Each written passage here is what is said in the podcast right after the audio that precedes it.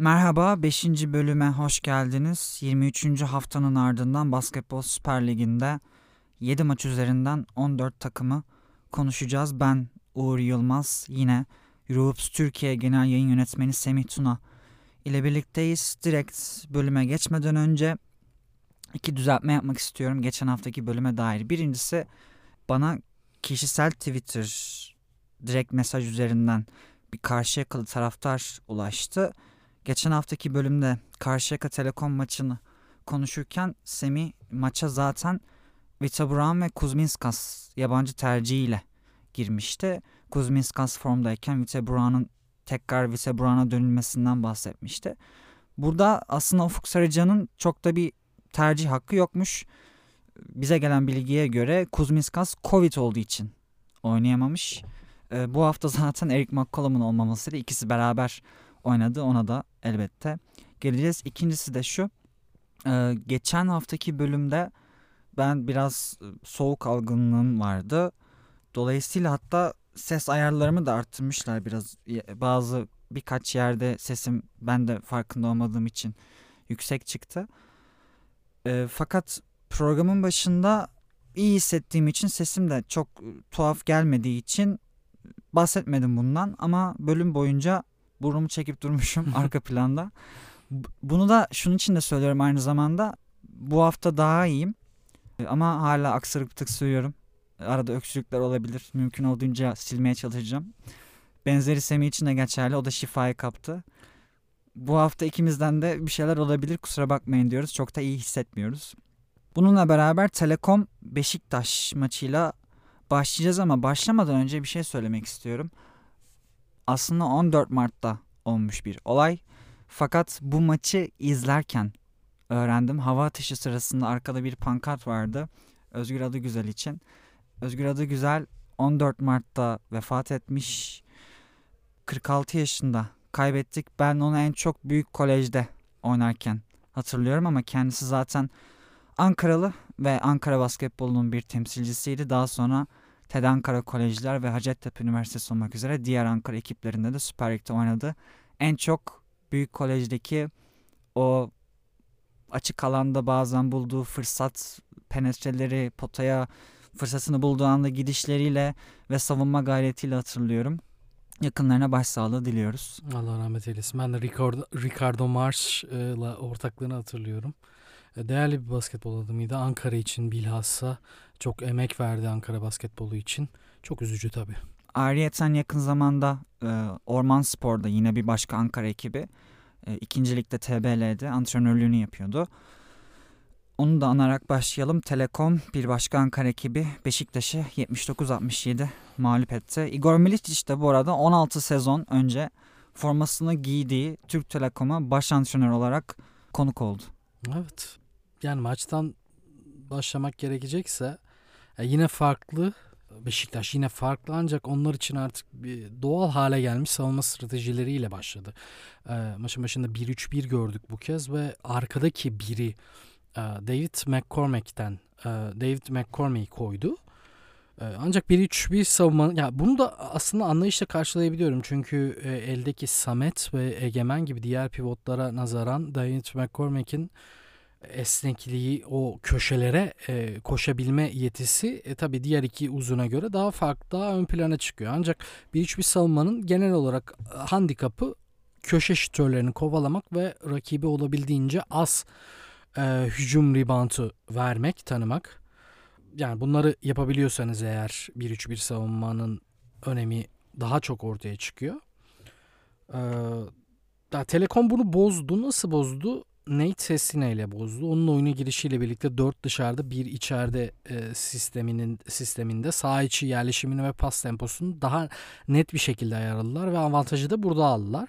Aynı zamanda e, Beşiktaş boyalı bölgeyi savunmada eksik kaldığı için Telekom orada gelen orada gelen yardımlara karşı boşu da buldu. Ayrıca Beşiktaş'ın savunmasında da geçiş savunmasında bilhassa yerleşimi ayarlayamamasında Telekom ekmeğini yedi diyebilirim.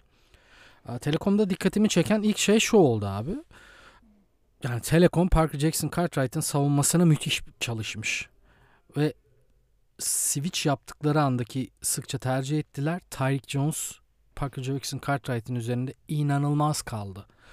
Ya bence iyi oyuncuyla büyük oyuncuyu ayıran en önemli farklardan birisi savunmada ki oyun konsantrasyonunuzun ne kadar yeterli olduğu ki yani Tyreek Jones sadece lig için değil aynı zamanda tüm Avrupa'nın highlight makinalarından birisi olmasına rağmen e, sezon boyunca burada çok eksik kalıyordu. E, Tyreek Jones yetenek olarak rahatlıkla Euroleague'de oynayabilir ama yani Euroleague'e kendini atabilecekse bence en önemli detaylardan birisi bu defosunu olabildiğince kapatmasıydı. Ee, sezon boyunca burada çok iyi sınav vermedi ama bu seferki eşleşmeyi bence biraz da kişisel olarak aldı ve savunmada hakikaten harika bir gün geçirdi. Telekom 25 dakika boyunca oyunun hakimiydi ama işte basketbol nankör bir oyun. Ee, yani fark e, o sıralarda yani 25. ve 30. dakika arasında rahatlıkla 30'a çıkabilecekken Telekom rahat rahat boş şutları buluyorken işte şu o şutu sokamayınca ve rakibe ritim ka- kazandırınca bu geri dönüşe mal oluyor. Ya bu kadar farkında aslında boşa çıkmasını sağlıyor. Ya tam olarak da böyle bir şey oldu. Üçüncü çeyreğin sonunda 20 saniyelik bir sekans aynı zamanda dördüncü çeyreğe de bağlanan bir bölümde 7-0'lık Jordan Usher'ın önderliğinde 7-0'lık bir seri yakaladı Beşiktaş. Ya bu bölümde Telekom nerede eksik kaldı dersen bence e, Jaren Grant'i oyuna almakta biraz eksik e, şey biraz geç kaldı. O dönüm, o bölüm Beşiktaş için dönüm noktalarından birisi oldu ve bir anda geri döndüler. Bunu sadece tabii ki e, hücumdaki tempolarıyla da yapmadılar. Beşiktaş 1-3-1'i tercih ederken e, alan savunması 2-3 alan savunmasına döndü ve 2-3 alan savunmasında da köşe şütörlerini çok iyi kapattı abi ya bu şekilde olunca köşe şütörlerini böyle kapatınca siz Tyreek Jones'u da bir o şeyde yüksek postta bir pas istasyonu olarak yeterince değerlendiremiyorsunuz. Yeterince ona alan sağlayamıyorsunuz. Burada Jordan Usher'a da dikkat çekmek lazım. Bence takımı tek başına döndürdü. O kıvılcımı yaktı, harladı. Zaten genel genel resme baktığımızda da sezon ilk haftası ve 23. haftası arasındaki Jordan Usher'ın gelişimi bence ligin en iyisi. Eğer bir e, ligin en çok gelişim kat eden oyuncusu ödülü diye bir şey olsaydı e, ki ben her sene birine vermeye çalışıyorum bunu. Ben Jordan Usher tercih ederdim burada. Yani bir top yönlendirici özelliği katabilse kendine çaylak henüz bunu yapabilir. Avrupa'da bambaşka bir kariyeri olabilir e, diye düşünüyorum yani farklı bir evrende ben 72 62 72 66 iken skor. E, Okbe'nin bir pozisyonu var köşede. Üçlüyü atıyor ama iptal oluyor. Ayak Çünkü çizgi. ayak çizgide. Abi orada o şutu soksaydı ya çizgiye basmadan neler olabilirdi diye çok sorguladım maç içinde de. Ee, yani toparlamak gerekirse e, yani son çeyreğinde çok rekabetçi bir maç izledik. E, farklı varyasyonlarla Beşiktaş'ın nasıl geri dönebileceğini gördük. Hem de e, yani ana yükü taşıyan ana kolonalardan birisi Parker Jackson Cartwright pek değil hiç gününde değilken e, ya Telekom zaten net bir favoriydi. Beşiktaş kaybetse de bence kalan 7 hafta için e, kötü bir sinyal vermedi. Kalan 7 hafta demişken Beşiktaş'ın fikstürde kalan bütün maçları İstanbul'da. Evet. Bütün deplasmanlar da İstanbul'da. Ee, sezonun kalanında seyahat etmeyecekler. Bu da küme düşme yarışında önemli bir avantaj olsa gerek. Ali Apetkim, Bahçeşehir ve Büyükçekmece gibi hedef maçları var. Evet. Bu üçünü kazandıkları takdirde takdirde ligde kalacaklardır diye düşünüyorum. Abi öyle e, ya bir de ya form grafiğini falan da görüyorsun. Ne olursa olsun Telekom'a 20'den dönmek, e, maça ortak olabilmek de önemli bir gösterge. Pek düşecek gibi de durmuyorlar. Yani böyle sakatlık falan. Oyun olarak yani üst daha aynen. üsteler. Veya işte maaşların verilmemesi gibi durumlar söz konusu olursa yoksa saha içinde Beşiktaş ya iyi şeyler vaat ediyor. Son 7 hafta için en azından o düşme tehlikesini 18 21. haftalardaki gibi yaşadığını söyleyemeyeceğim yani. Maçın spikeri Uygar Karaca'ydı. Uzun zamandır gördüğüm en kötü şut atılan maç demişti. Hakikaten de berbat şut atılan bir maç oldu. Telekom'un şut performansında Beşiktaş'ın alan savunmasının biraz kafa karıştırmasının etkisi var bence.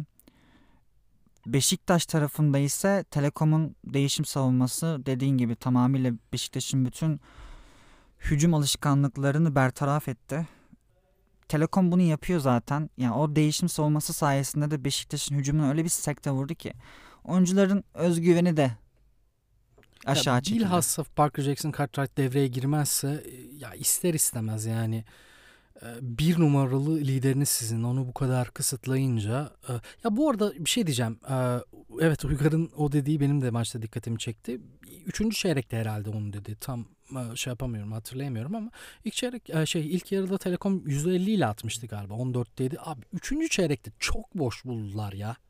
Çok boş buldular. Sadece sokamadılar. Burada biraz ayrı düşünüyoruz. Şurada aynı düşünüyoruz. Ben de maça savunma stratejileri üzerinden okuyorum. O yüzden en başta Beşiktaş hücumu Telekom savunması üzerinden girdim. Orası biraz daha basit çünkü. Beşiktaş hücumu daha kırılgan olduğu için Telekom'un o değişim savunmasına karşı daha çabuk yıldılar evet. Beşiktaş savunması Telekom hücumu kısmı ise senin de üzerinde durduğun gibi daha çok katmanlıydı. Özellikle maçın çoğunluğunda 1-3-1 yaptılar. Zaten ilk pozisyondan 1-3-1'le girdiler. 1-3-1'e de Telekom'un en iyi hücum ettiği pozisyon ilk hücum olabilir enteresan bir şekilde.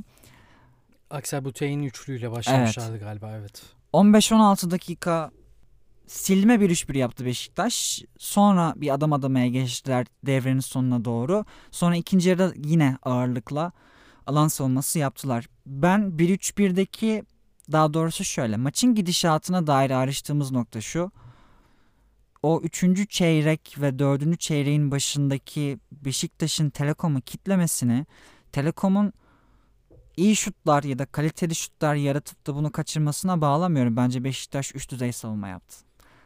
O geri dönüşte Jordan Asher'ın da mesela katkısı var ve hücumu da savunmadaki top çalmalar, işte pas kanallarına baskı, e, bazı durdurulan pozisyonlarda tempo artırmaları sayesinde buldular. Ama abi bak şöyle bir şey var. Hani ben son çeyrekte özellikle Beşiktaş'ın savunma performansını şey yaptım.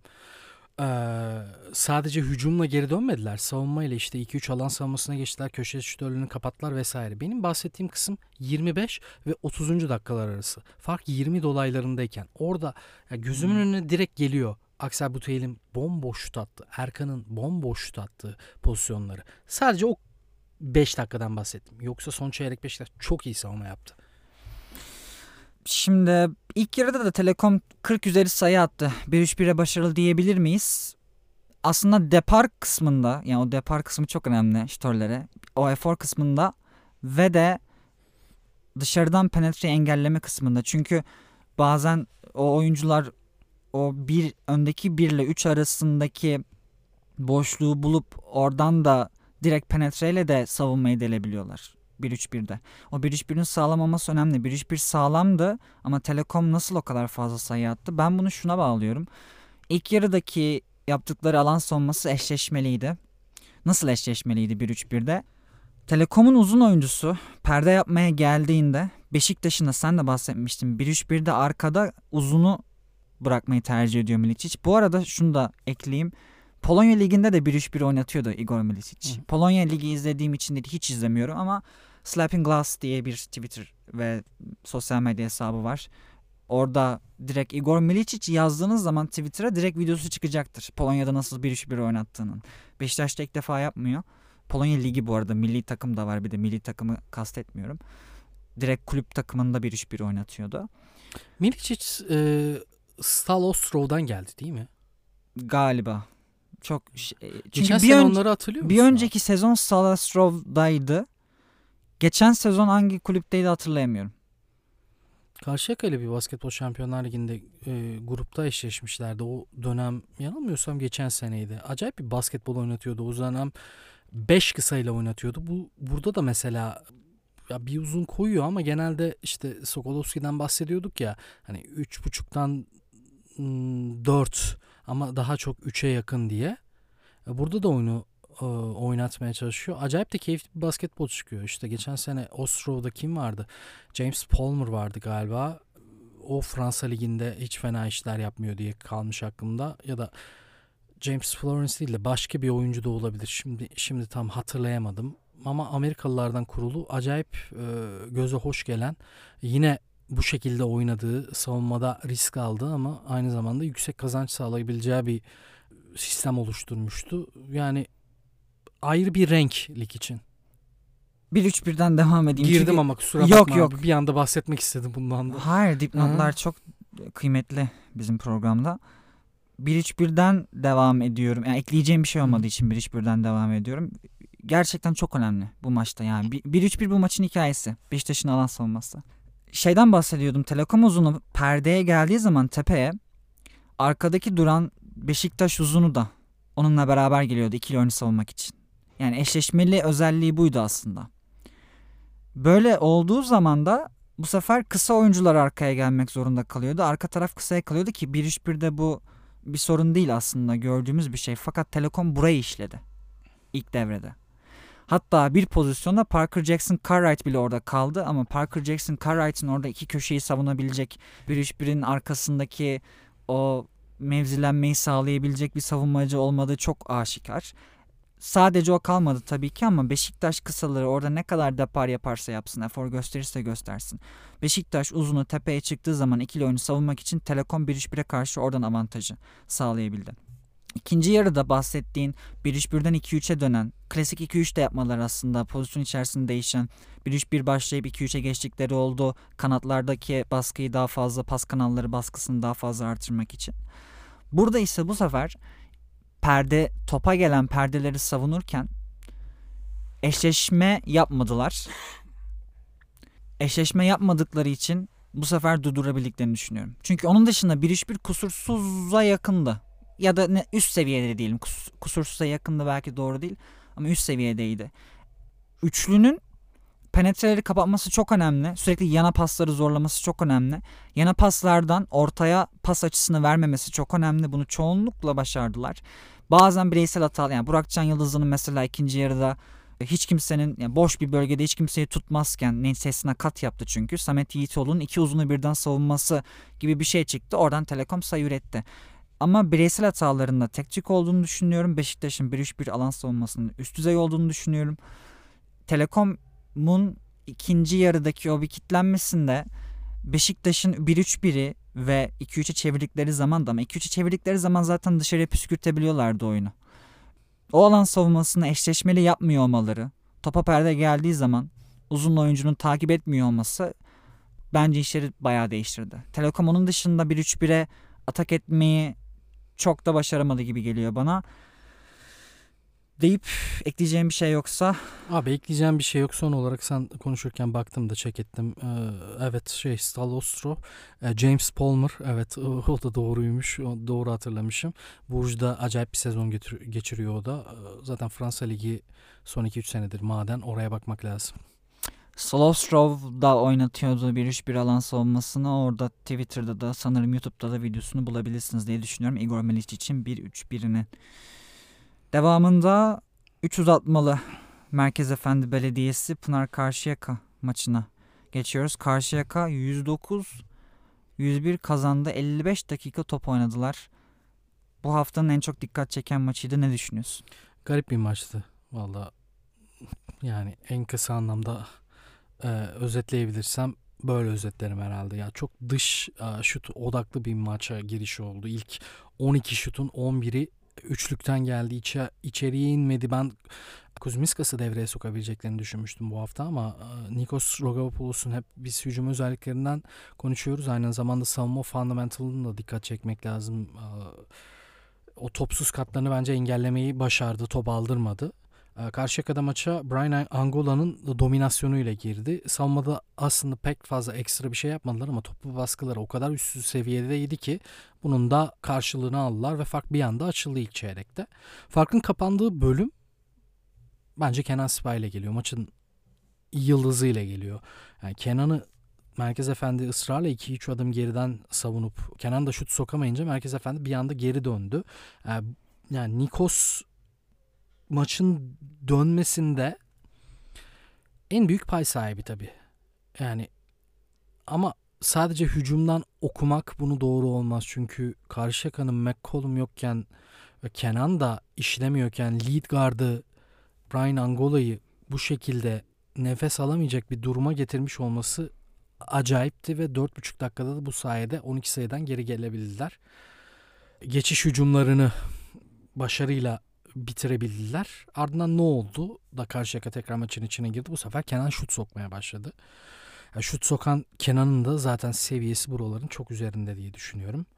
Karşıyaka'nın mesela iki yarıdaki son 16 sayısının tamamı Kenan'ın ya asistlerinden ya sayılarından geldi. Ama yani dengeyi yine de kurduklarını söylemek zor. Çünkü e, ilk yarı bittiğinde karşı e, şey maç kağıdına baktığında abi 12'lik 25 tane de üçlük deneyen bir karşı yaka var. Ama burada sanıyorum şey e, Eric McCollum'un içeriye drive'ları biraz özlendi. Bir liderliği özlendi. Ben bayağıdır böyle bir şey görmemiştim çünkü ona 25 devrede acayip bir şeydi. Fakat işte 11 hücum reboundu alarak aslında kötü şut atmanın izlerini de biraz sildiler ve yine devreye ortada girdiler. Abi ikinci yarıda şut sokan Kenan'a rağmen Merkez Efendi ona karşı stratejisini hiç değiştirmedi. Yine 2-3 adım geriden savundu ve Kenan da yine bir ulan e, sokuyorum ama bunlar yine e, beni uzaktan savunuyor diye bence biraz bir dengesi bozuldu. Karşı yakında dengesi bozuldu. Onlar da bu sefer çok fazla boyalıya atak e, etmek etmek istediler ki devrede bence ya beyler 25 üçlük hani bunu biraz dengelemeliyiz derken bu sefer iki sayılık atışlara ya boyalıya atak sayısı bence gereğinden fazla arttı. Geçtiğimiz hafta Rayton Mace'den bahsetmiştik. E, Merkez Efendi Manisa maçında yeterince sorumluluk almadığından bahsetmiştik. Bu maçta bunu yaptı. Petkim maçındaki Rayton Mace'i gösterdi bize. Savunmada da e, abi geçen hafta Beşiktaş'tan bahsederken hani Okben, Park Jackson, Cartwright ve kim vardı? Ha, Egemen. Egemen. Egemen. Onların aynı anda bulunduğu, sahada bulunduğu bölümlerde ne kadar iyi savunma yapabildiklerinden bahsetmiştim ya. Bu hafta da aynısını şey için düşündüm. Merkez Efendi'de Gie, Gielo, Ayberk ve Doğan Şenli aynı anda sahadayken ya e, yine Beşiktaş'ta olduğu gibi bu uh, Nüve'nin iyi bir savunma yapamıyor olması lazım normalde. Ki her şeyde switchlediler. Bu da çok acayipti. Karşıyaka'yı zora soktular. Ama işte Kenan da bir yerden sonra yine sokmaya başladı. Maçın sonları Merkez Efendi ha tamam diyorsun aldı. Nikos çizgiye gidiyor. Kaçırmak isterken sokuyor. Ardından Johnny Hamilton'ın gereksiz bir çıkışı var Angola'ya. 3 faul. 3 serbest atış daha doğrusu. Ardından ya birinci uzatmada ya ikinci uzatmada galiba birinci uzatmada Rayton Mason gereksiz bir faulü 6 saniye var fark 4. Ee, kenardan topu oyunu sakıyor. Bırak atsın Kuzminskas.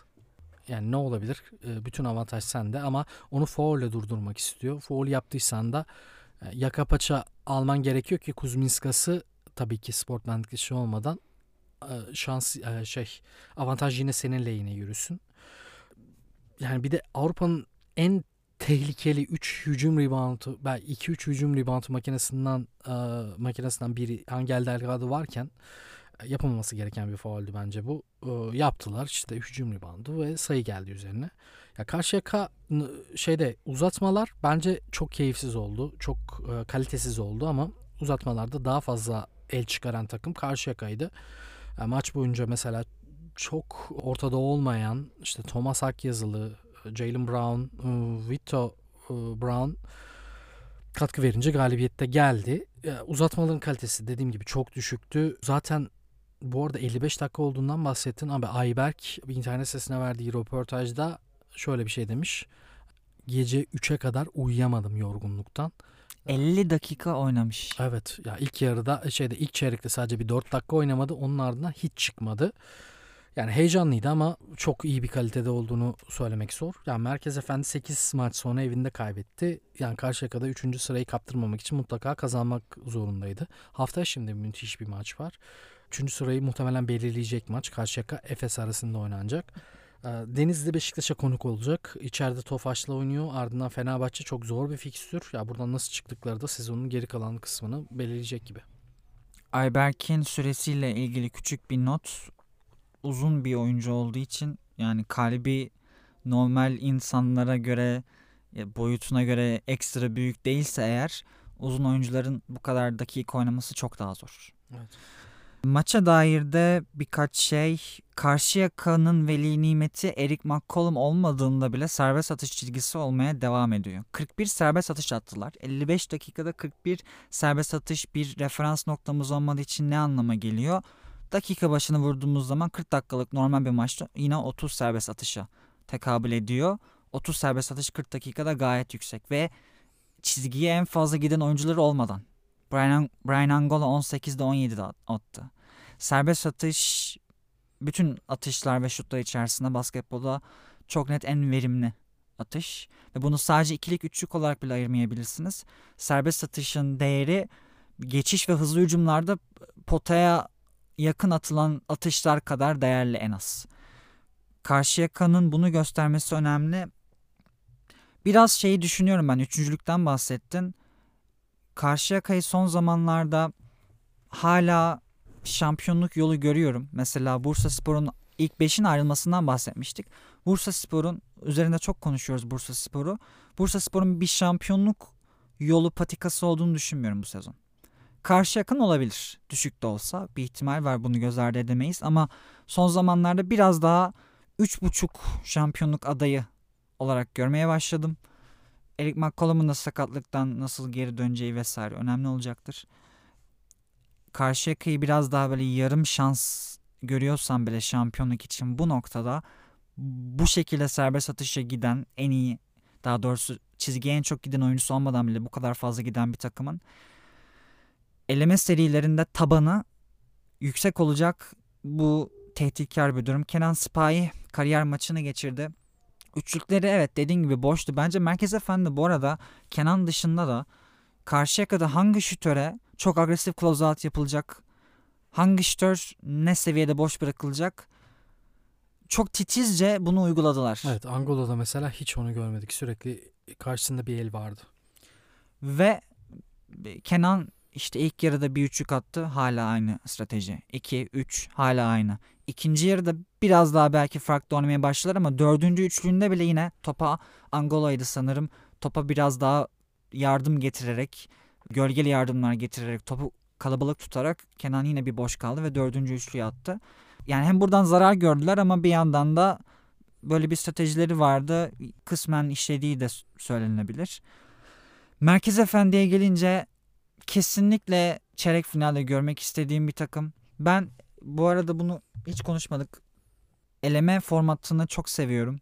Daha doğrusu hakkaniyetli de buluyorum. Yapılabilecek ayrı, ayrılabilecek zaman içerisinde çeyrek finalin ikiye varan, e, yarı finalin üçe varan, final serisinin dörde varan olmasına yapılabilecek en iyi format bence. Fakat çeyrek finaldeki bir Merkez Efendi serisini yani 3 maç üzerinden kazanan olmasını isterdim.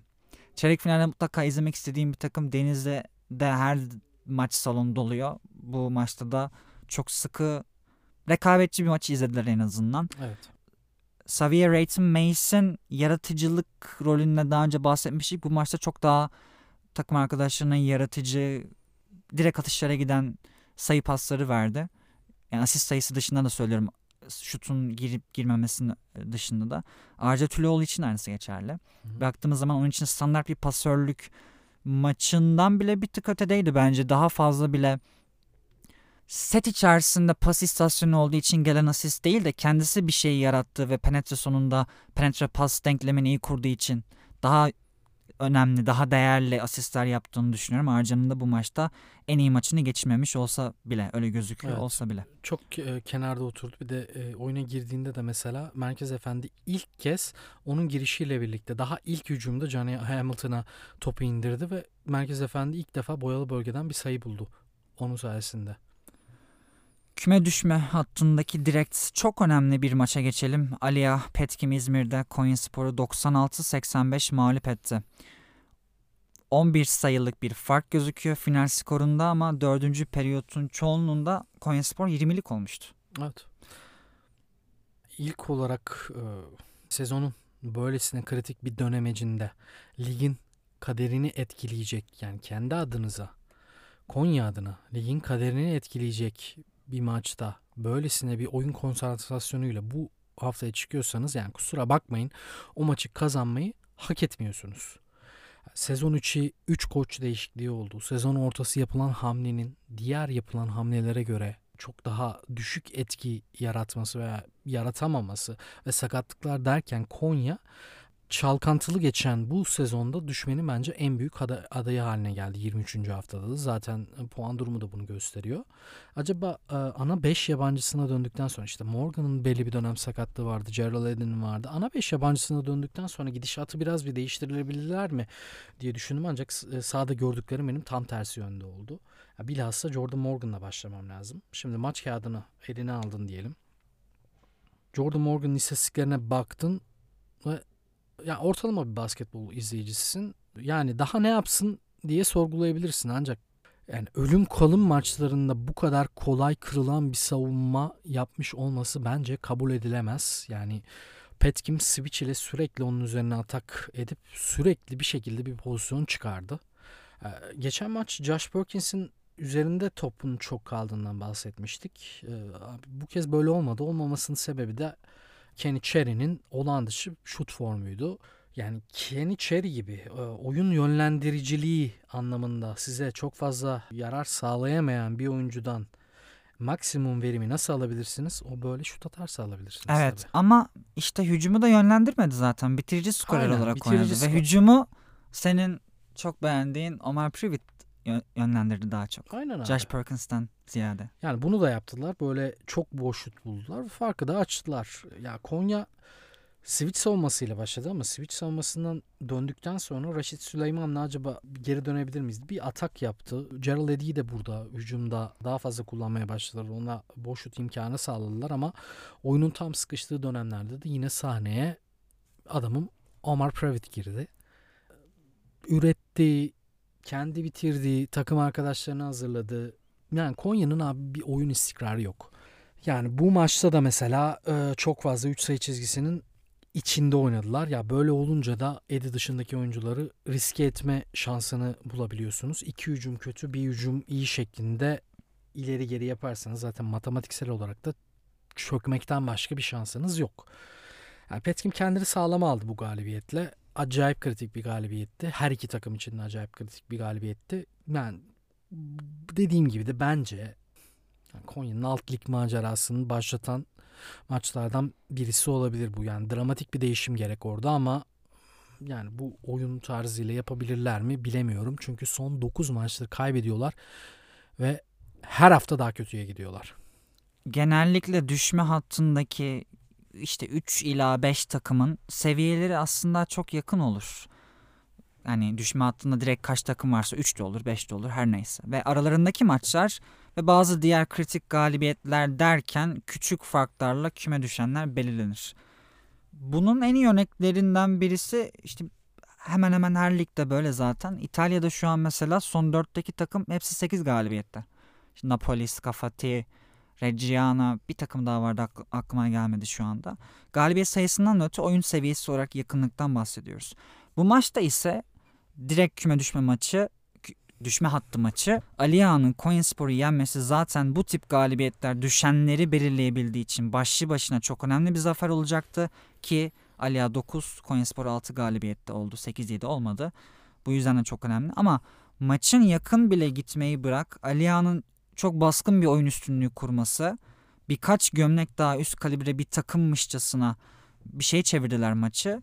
Bu olgu Konyaspor için bu kritik mağlubiyetten bile daha sıkıntılı bir tablo. Beşiktaş'tan da bahsediyoruz. Şu an düşme hattında Gaziantep'te var ama Gaziantep'ten de daha aşağı seviyede oyunları olduğunu düşünüyorum. Bununla beraber Omar Privit'ten biraz ben de bahsedeceğim. Sen şundan bahsetmiştin. Genelde ligde forvetten çok fazla oyun kurmaya yaratıcılık görmüyoruz yarı saha hücumunda demiştin. Bu maçta gördük.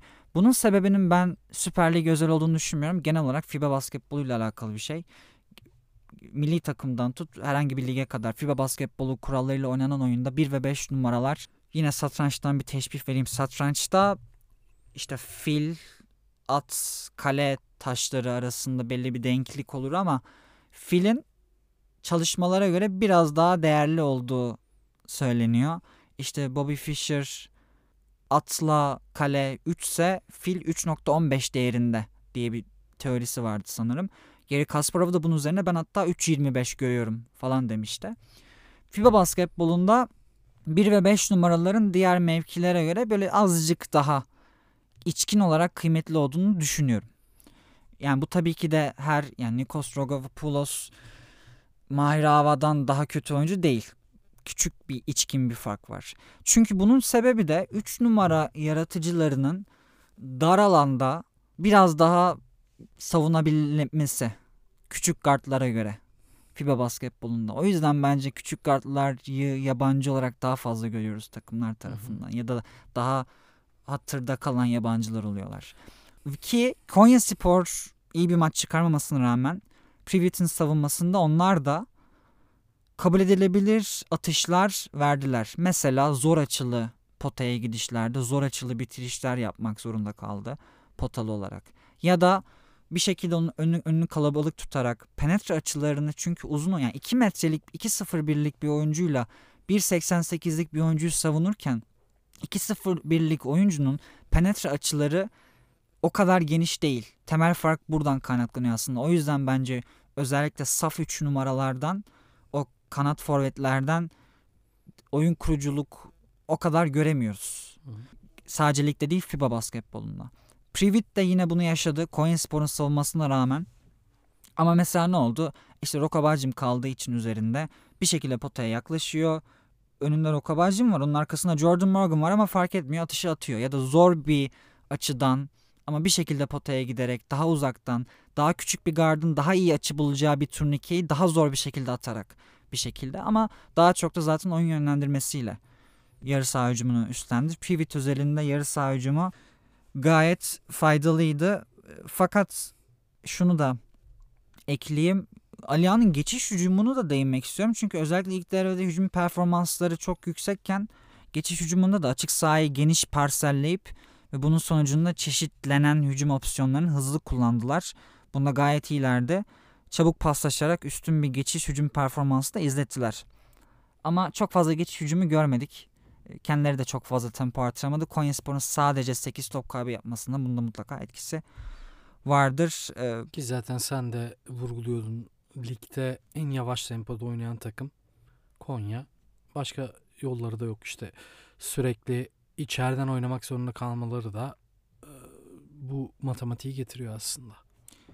Yani son olarak Aliya da bir şeyler gösteriyor. Beşiktaş da bir şeyler gösteriyor. Konya'nın bu kadar önemli maçı kaybetmesinden daha da öte olarak böyle bir şekilde oyun farkı olması sanki yani çeyrek final ekibiyle küme düşme hattı ekibi arasındaki bir maçmış gibi oldu. Böyle olmaması lazım. Genelde böyle olmuyor düşme hattındaki kritik maçlar. Evet.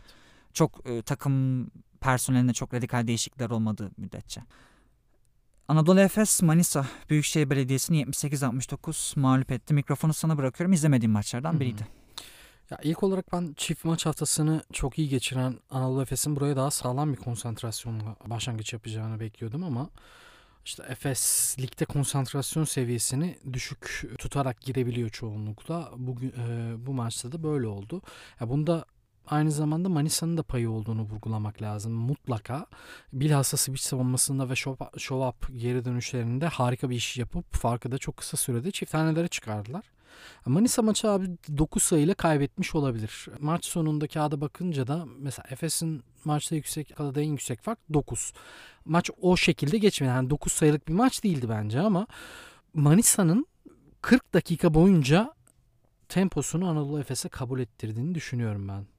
Yani oyun stili gereği daha farklı da olması düşünülemezdi. Oyunda kalmaları açısından Manisa'nın. Yoksa Efes'in temposunu oynansa bu maç daha da farka gidebilirdi. Burada bence John Robertson'ı öne çıkarmak lazım. Ricky Tarrant'ın yine apandisitten dolayı oynamadığı Berkay'ın ise katkı veremediği maçta distribütör e, rolünü e, benim beklediğimden çok daha iyi yerine getirdi. Plyce'i süre, sürekli tepeye çıkarıp onun yavaş ayaklarını cezalandırdı. Gerek kendisi gerekse takım arkadaşlarına yaptığı servislerle birlikte. Yani tabii Efes gibi bir takıma karşı oynuyorsanız ve yarı saha temelli bir takımsanız üst üste tercih hataları yapmamanız gerekiyor. Bilhassa maç başa baş giderken son çeyrekte hatalar yapınca durumda böyle olunca Vasily Mitsic gibi ligin en iyi oyuncusu devreye girip tüm ibreyi haliyle değiştirebiliyor. Yani Manisa'da aksayan tek nokta bence Mitsic'in savunmasıydı ama bu bir strateji de olabilir. Niye? Çünkü Mitsic'in çoğunlukla yardım getirmemeyi tercih ettiler. Muhtemelen diğer oyuncuların ritim bulmasını engellemek için ama Misic ilk 15 dakikadan sonra harika bir maç çıkardı. Ee, ve yani Efes adına maçın dönüşünde bir numaralı etmen oydu. Ya bir de abi yani Efes çok yetenekli bir takım ya yani. 9 metreden Will Clyburn'un elin gözünün önünde el varken bir anda panyalı sokabiliyor. Yani bunlara da ne yapabilirsiniz ki? İşte tercih hataları da burada devreye giriyor aslında. Manisa bence bir kez daha iyi bir prova verdi. Efes'e alması gereken galibiyeti aldı. Yani Manisa'nın önünde e, sezonun o, gidişatını belirleyebilecek bir 3 maç var. Onları alırsalar playoff için ben de varım derler. 2 maç evlerinde oynayacaklar. Yoksa da zaten sezon hedefleri ligde kalmaktı. Ve bunu da başarıyla yapmış olacaklar. 9 galibiyetteler şu an. Evet Gaziantep'le aralarında 2 galibiyeti olabilir ama yanılmıyorsam orada ikiliyi aldılar. Ona 3 maç diye bakmak lazım. Bir de Manisa şu anki form grafiğiyle falan düşecek gibi bir ekip de değil. Bence playoff'a daha yakın bir ekip düşmektense göreceğiz. Gaziantep basketbol Tofaş maçına geçeceğiz. O da direkt düşme hattındaki bir başka maçtı. Şimdi bu maçta maçın gidişatından daha çok belki Büyük Tuncel konuşasım var. Biraz da Gaziantep'le ilgili tutumumuzdan da kaynaklanıyor bu. Öncelikle enteresan bir gelişme. Brady Manek geldiğinden beri kenardan geliyordu.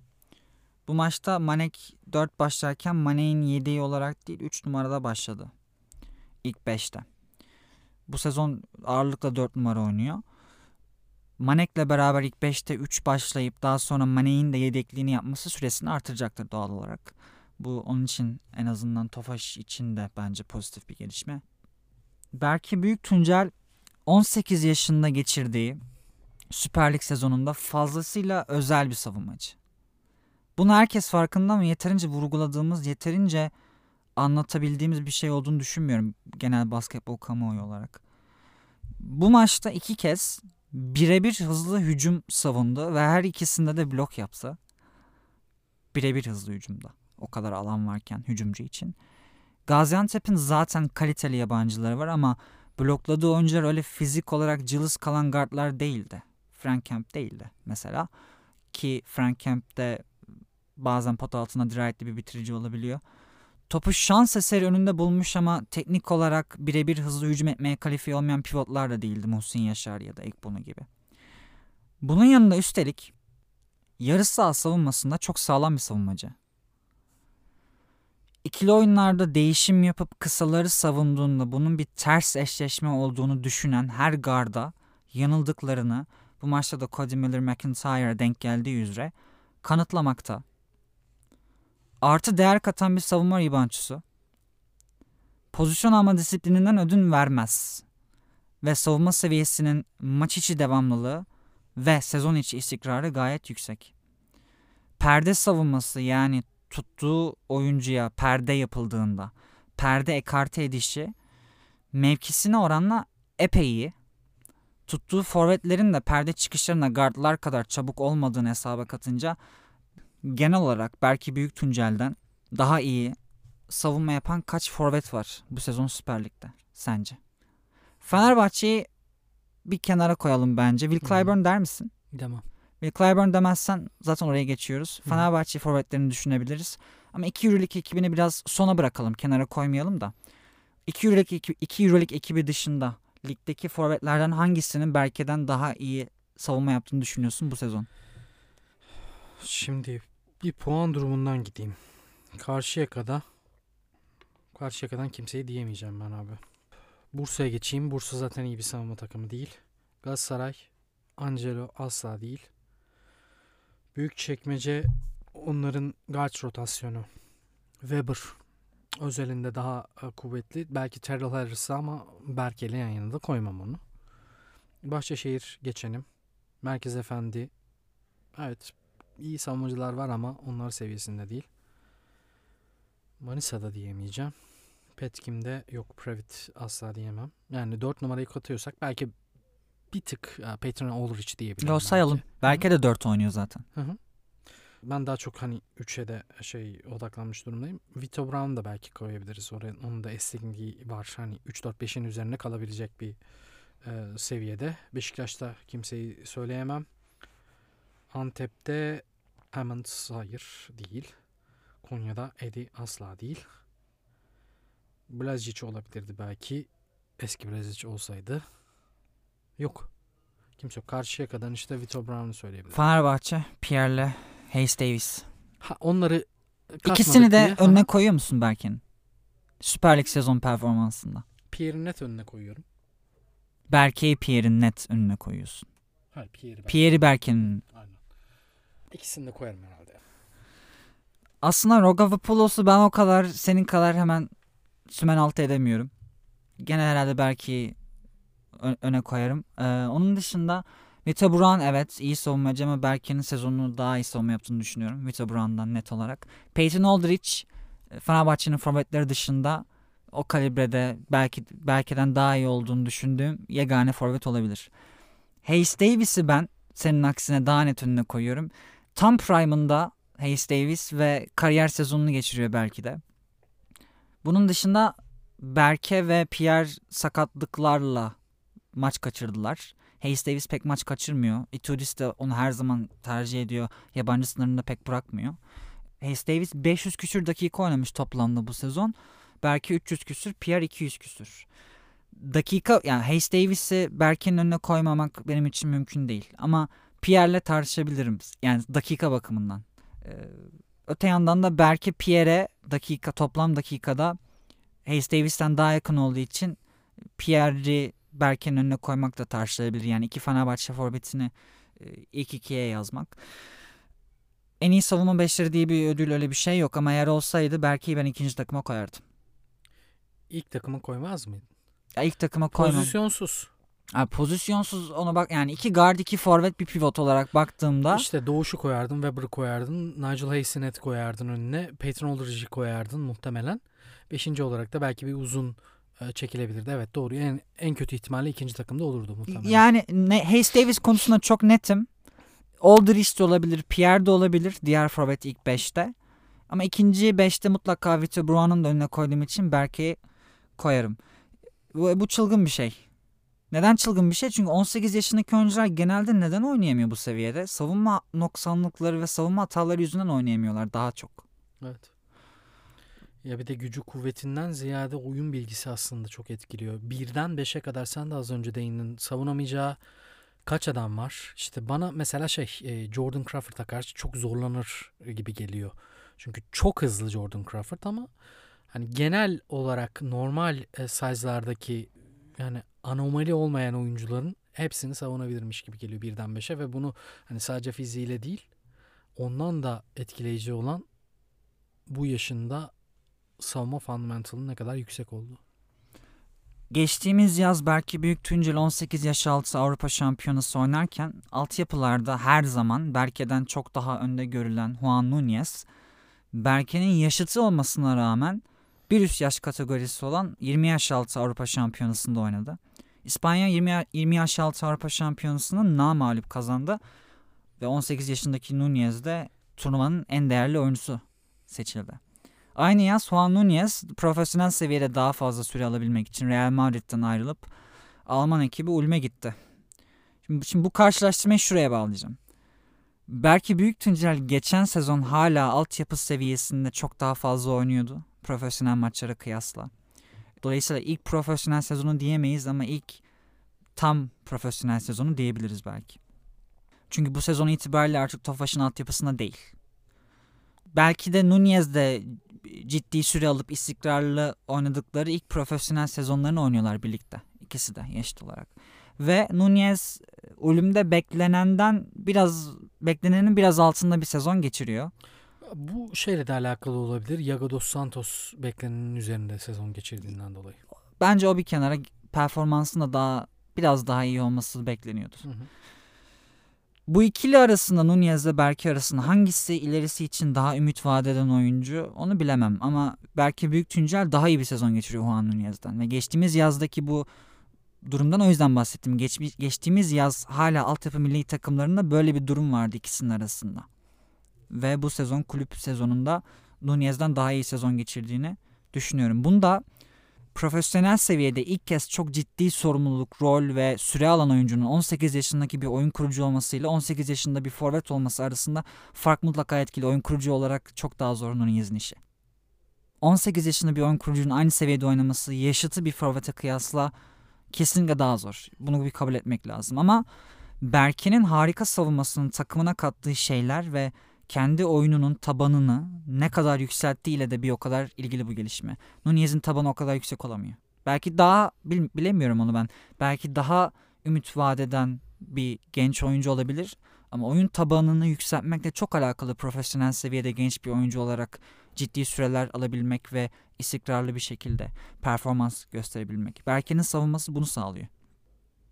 Bence Berke'nin müdafası hali hazırda öyle bir seviyede ki 18 yaşından itibaren bütün bireysel antrenmanlarını yalnızca hücumunu geliştirmeye adama lüksü var. Bu çok büyük bir şans elbette. Burada tek bir istisna geçmem lazım. O da birebir savunması. Savunmanın farklı alanlardaki maharetlerini teker teker sıraladım. Berke'nin ama bunların yanında bir tek birebir savunmasının şu an için Süper Lig'de ortalama bir seviyede olduğunu ekleyebilirim. Dolayısıyla takım arkadaşlarıyla veya üst seviye profesyonel forvetlere karşı idmanlarda birebir oynayarak, rekabetçi birebir maçlarla, birebir savunmada kendisini geliştirmek için bireysel antrenman yapmasına fayda var. Onun haricinde kariyerinin geri kalanında bireysel savunma çalışması yapması gerekmeyecek kadar üst düzey bir savunmacı 18, 18 yaşındaki Berke Büyük Tuncel bunu mutlaka kayda geçirmek istiyorum. Darüşşafaka Büyükçekmece'yi 92-81 mağlup etti. Artık Büyükçekmece orta sıra takımı diyebiliriz. Yani oradan çünkü bence şu an mesela Merkez Efendi, Büyükçekmece ve Galatasaray'ın onar galibiyetleri var. Ben bu takımların artık küme düşme ihtimalinin olduğunu düşünmüyorum. Evet. Bu arada maça geçmeden önce de ağzına sağlık Solon için. Dediklerinin hepsine katılıyorum. Ayrıyeten şuna da ekstra katılıyorum. Evet belki olması gereken kadar konuşulmuyor. İyi ki söyledim bunları burada. Şimdi maça dönecek olursam. Ben Büyükçekmece Darüşşafaka maçının derbiden önce yani derbiyi ana yemek olarak kabul edersek hoş bir aperatif olduğunu düşünüyordum ama e, abi ana yemek çok kötü yapılmış bir ıspanak yemeği oldu. E, beklentilerin çok altındaydı. Ama bu maç aperatif olarak harikaydı. Yani hoş olarak görmemin sebebi de aslında ligin en iyi iki kısasının kısa savunmacısının matchup'ıydı. Daha e, Doğuş savunmada Jordan Crawford'ı savunurken Weber ise kendi sahasında Doğuş'u savundu. Abi Doğuş maça damgasını vurdu. Aynı Bursa maçının ikinci yarısındaki gibi resital verdiği bir performans. Tek farkı bunu bu kez her iki yarıya da yayabilmesiydi. Jordan Crawford'ı 3 çeyrek boyunca harika tuttuğunu düşünüyorum. Hücumda da her şeyi yönetti. Yani çok görkemli istatistikleri var evet ama aynı zamanda takımını da çok yukarı çekti. İlk yarı maçın biraz daha dengede gitmesini sağlayan etmenlerden birisi bence Darüşşafaka'nın yaptığı top kaybı e, sayısıydı. 11 top kaybı yapmışlardı ve ikinci yarıda bunu limitlediler. Aynı zamanda maçın başa baş gitmesinin bir diğer nedeninde Weber'dan katkı alınamıyorken son 3 maçtır kadroda olmayan Terrell Harris'in bunu bu kompanse edecek performans vermesiydi. Abi 3. çeyrek dediğim gibi top kayıpları limitlendi ve yine 3 maçları suskun olan Ercan Osmani'nin devreye sokunca ki Olaseni Ercan işbirliğine bence mutlaka dikkat çekmek lazım burada. Fark bir anda açıldı. Çekmece alan sonmasıyla acaba geri dönebilir miyim diye bir arayış varken benim sorguladığım şeylerden birisi acaba Marcus Starks ve Wayne McCullough bunu cezalandırabilecek miydi? Ne yönde şut atabileceklerdi? Nasıl bir oranla şut atabileceklerdi? Çok yük, yüksek yüzeyle attılar? Yani maçı da çok riske etmeden net bir şekilde kazanmayı başardılar. Ben maçın favorisinin ilk başta kağıt üzerinde çekmece olduğunu düşünmüştüm. Ama demek ki Doğuş Özdemiroğlu'nun başka planları varmış ki bu arada e, top çalma sayıları Weber bir top çaldı, Doğuş 4 top çaldı ve top çalma krallığında da önüne geçti aynı zamanda. Ligin lideri şu anda bu. Doğuş'tan gelen katkı, Ercan'dan gelen katkı. Başka bir maçta Hakan Sayılı. Başka bir maçta Can Korkmaz. Abi acayip bir yerli nüve var Darüşşafaka'da ve hep merak etmişimdir. Geçen sene de mesela yerli anlamında eksik kalıyordu. Şimdi onu kapattılar ama bu kez yabancı anlamında eksik kalıyorlar. Yani eğer iyi bir yabancı kadrosunun sahip olsaydı bu sezon ben Ercan'ın gelecek sezon Darüşşafaka'da kalacağını düşünmüyorum. Yerli pasaportuna sahip olduğu için. Acaba Selçuk Hoca neler yapabilirdi diye çok şeyler hayal ettiriyor bana. Geçen sene o kısıtlı rotasyonla bile maçları 6 kişiyle 6,5 kişiyle tamamlarken bile çeyrek finalin basketbol şampiyonlar liginde çeyrek finalin kapısından dönmüşlerdi averajla. Bu senede e, Karşıyaka ilk tur gruplarını geçemiyorken Galatasaray henüz 3-4 maç geçmişken havlu at 3-4 maç geçtiğinde havlu atmışken Darüşşafaka iddiasını son maça kadar taşıdı. Acaba iyi bir yabancı kadrosu olsaydı ne bileyim o Lloyd Kandapandi değil. Akvasi Yeboah değil ya da yani ölü demeyeceğim ama ilk geldiğinde ölü olarak gördüğüm Aaron White değil. Marcus Starks değil de bunlardan birer seviye, ikişer seviye daha yüksek ki bunların bence çok pahalı oyuncular olduğunu da zannetmiyorum bu profil olarak. Neler yapabilir diye hep merak etmişimdir. Benim çok keyif aldığım bir maç oldu. Yani Darüşşafaka playoff'u garantilemek için hatta belki de 5. sıra için çok büyük bir avantaj elde etti. Çünkü Bursa'nın korkunç bir form grafiği var Avrupa'da ve ligde. Ee, galibiyet farklarını bire indirdiler. Yani çekmecenin önünde de e, önümüzdeki 3 maçtan ikisi Bahçeşehir ve Galatasaray deplasmanları. Eğer onlar da orayı iyi dönerlerse bence bir şekilde onlar da kendilerini playoff'a atabilirler.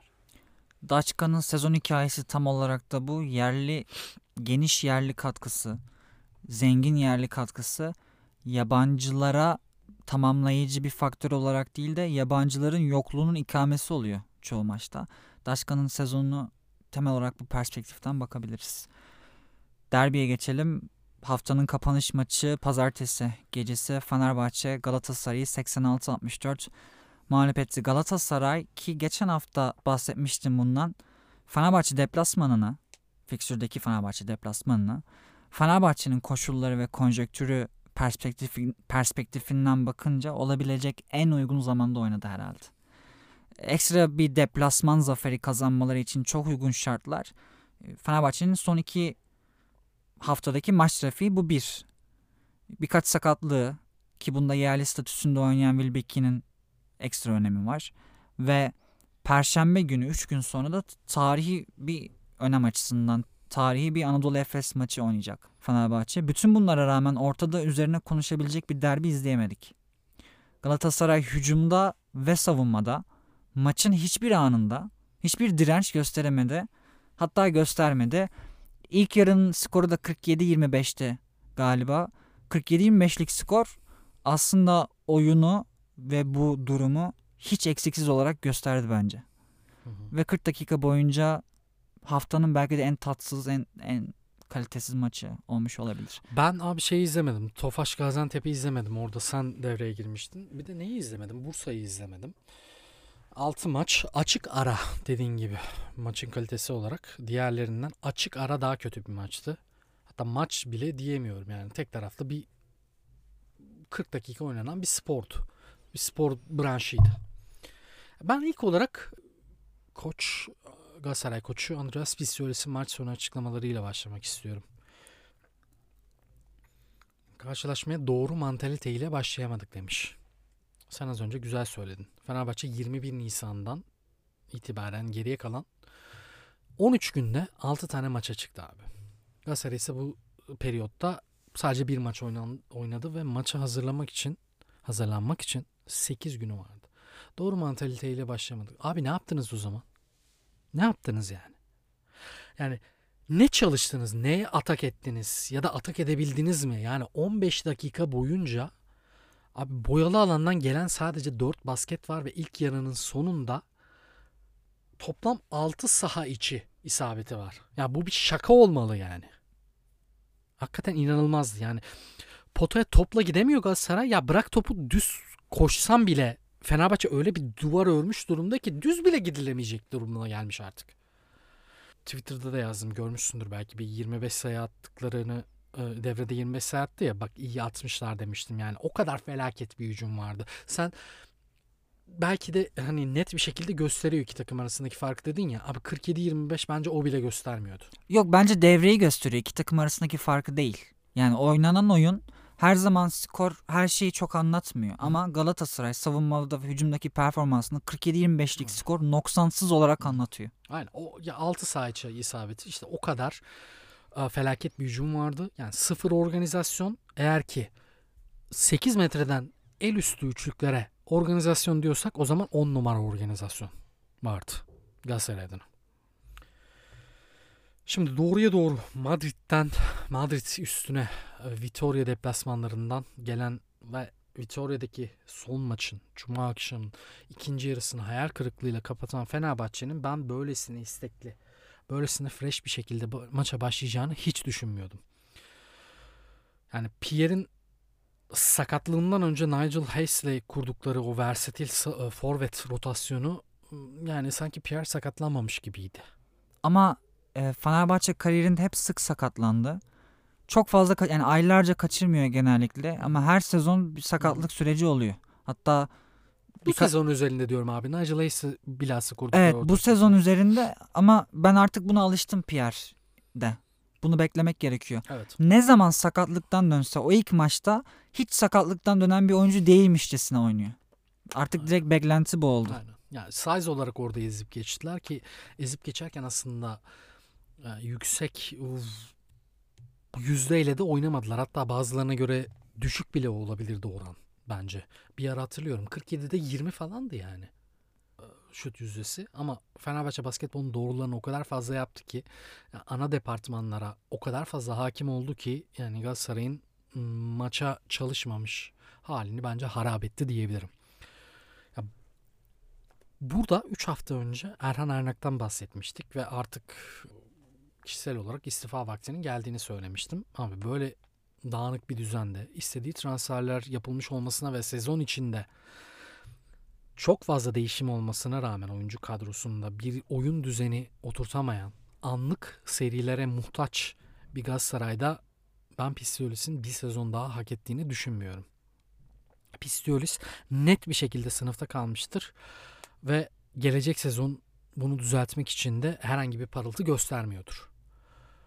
Galatasaray'ın önümüzdeki 3 maçlık fiksürü çok zorlu değil. Yani ben playoff'a kendilerini bir şekilde atabileceklerini, o iddiayı sürdürebileceklerini düşünüyorum. Ancak bu düşüncem playoff ile de bağlantılı değil. Galatasaray'da ciddi bir değişim gerekiyor. Yani eğer sezonun geri kalan kısmında siyah beyaz gibi bir ayrım olmazsa ki çok zor. Yani Sadık dışındaki nüvenin tamamını bence değiştirmek gerekiyor. Yani Galatasaray'ın durumları böyle. Fenerbahçe'de 15 dakika süren bir maçı harika bir şekilde kapattı. Ve tek taraf derbinin kazanan oldu. Tebrik ediyorum.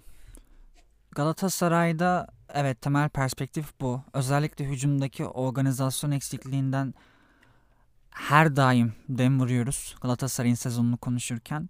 E, savunmada, hücumda hiçbir şey yoktu ortada. Temel perspektif bu. Bunu kaybetmeden sadece bazı oyunculara dair ikincil notlar düşmek istiyorum. Birincisi Darren Russell. İyi maçları oldu ama genel bağlamda istenen seviyeye uzak. O oyuncu değil. Değil. O oyuncu olmasına da daha var. Daha önceki bölümlerde de söyledik. Bir Avrupa'da iddialı bir takımın oyun kurucusu olmak için en az bence iki sene boyunca bir dayak yemesi gerekiyor.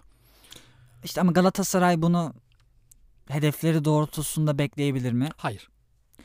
Daha önce de söylemiştim önceki bölümlerde sezon ortası gelmek kolay değil. Bu bir. ikincisi takım hücumunda organizasyon yönü bu derece eksik olan bir takımda istenilen etkinlik ve verimlilikte olmak da kolay değil. Yalnız bu faktörleri istenilen performansla Russell'ın performansının arasındaki boşluktan düştüğümüzde bile Darren Russell hala o oyuncu değil. Yani bu iki faktörü hesaba katmakla o aradaki boşluk dolmuyor istenilen performansla aktüeldeki performans arasında. Yine hücum tarafından maç özelinde Sadık Emir Kabaca'nın e, tuhaf bir ters eşleşme hücum avcılığına soyunmasını Galatasaray hücumuna e, ilk devrede sekte vuran bir faktör olarak da görüyorum aslında tam olarak da takım hücumu içerisinde bitirici skorer olarak ağırlıkla boy gösteren bir hücumcu Sadık Emir Kabaca. E, boyu ve adımlama tekniği sayesinde kendi atışını sırtı dönük olarak yaratma kabiliyeti de var ama bunun haricinde tam olarak fırsat skoreri aslında. Bu sezonki Galatasaray gibi takım hücumu organizasyonu daimi olarak noksan bir takımda dahi böyle olması hala bir fırsat skoreri olarak bu kadar parlıyor olması zaten bunun onun kendi oyun stili ve DNA'sına içkin bir fenomen olduğunu gösteriyor. Ee, ama burada oyuna girebilmek için, bu maça girebilmek için ters eşleşmeleri öyle şekillerde zorladı ki Galatasaray hücumuna sadece sekte vurdu o korkunç ilk yarıda. Tabii ki bu sadece çok ikincil bir faktör. Sadece bu maça dair bir faktör önemli olan dediğim gibi temel perspektif Galatasaray kolektif olarak hücumda savunmalı hiçbir şey gösteremiyor bu maçta. Böyle bir maç olmaması gerekiyordu bu maçın. Anlık serilerden bahsettim ya abi işte e, Galatasaray'ın önceki kazandığı Tofaş maçında da inanılmaz bir üçüncü çeyrek. Bursa maçında da ikinci çeyrekte e, 15 ve 20. dakikalar arasında Fast Russell'ın bir daha sezonda kaç kere görebileceğimiz meçhul olan e, bir sihirli dokunuşu bu anlık serilere mecbur Galatasaray bu sezon. Bu da yeterince kötü bir tablo. Evet. Pozitif bir not olarak da Muhammed Mustafa'nın savunmasına iyice yükseliyorum. Süper Lig'in en yetenekli kanat savunmacılarından biri. Ee, Nick Kalatis'in kenarda olduğu dakikalarda Marco Guduric topu getirirken e, fazla bir baskı yapmadan sakin bir müdafayla Guduric'i yıpratmadan ama yalnızca onu Guduric'i tam sağ takip ederek Fenerbahçe hücumunun temposunu düşürdü.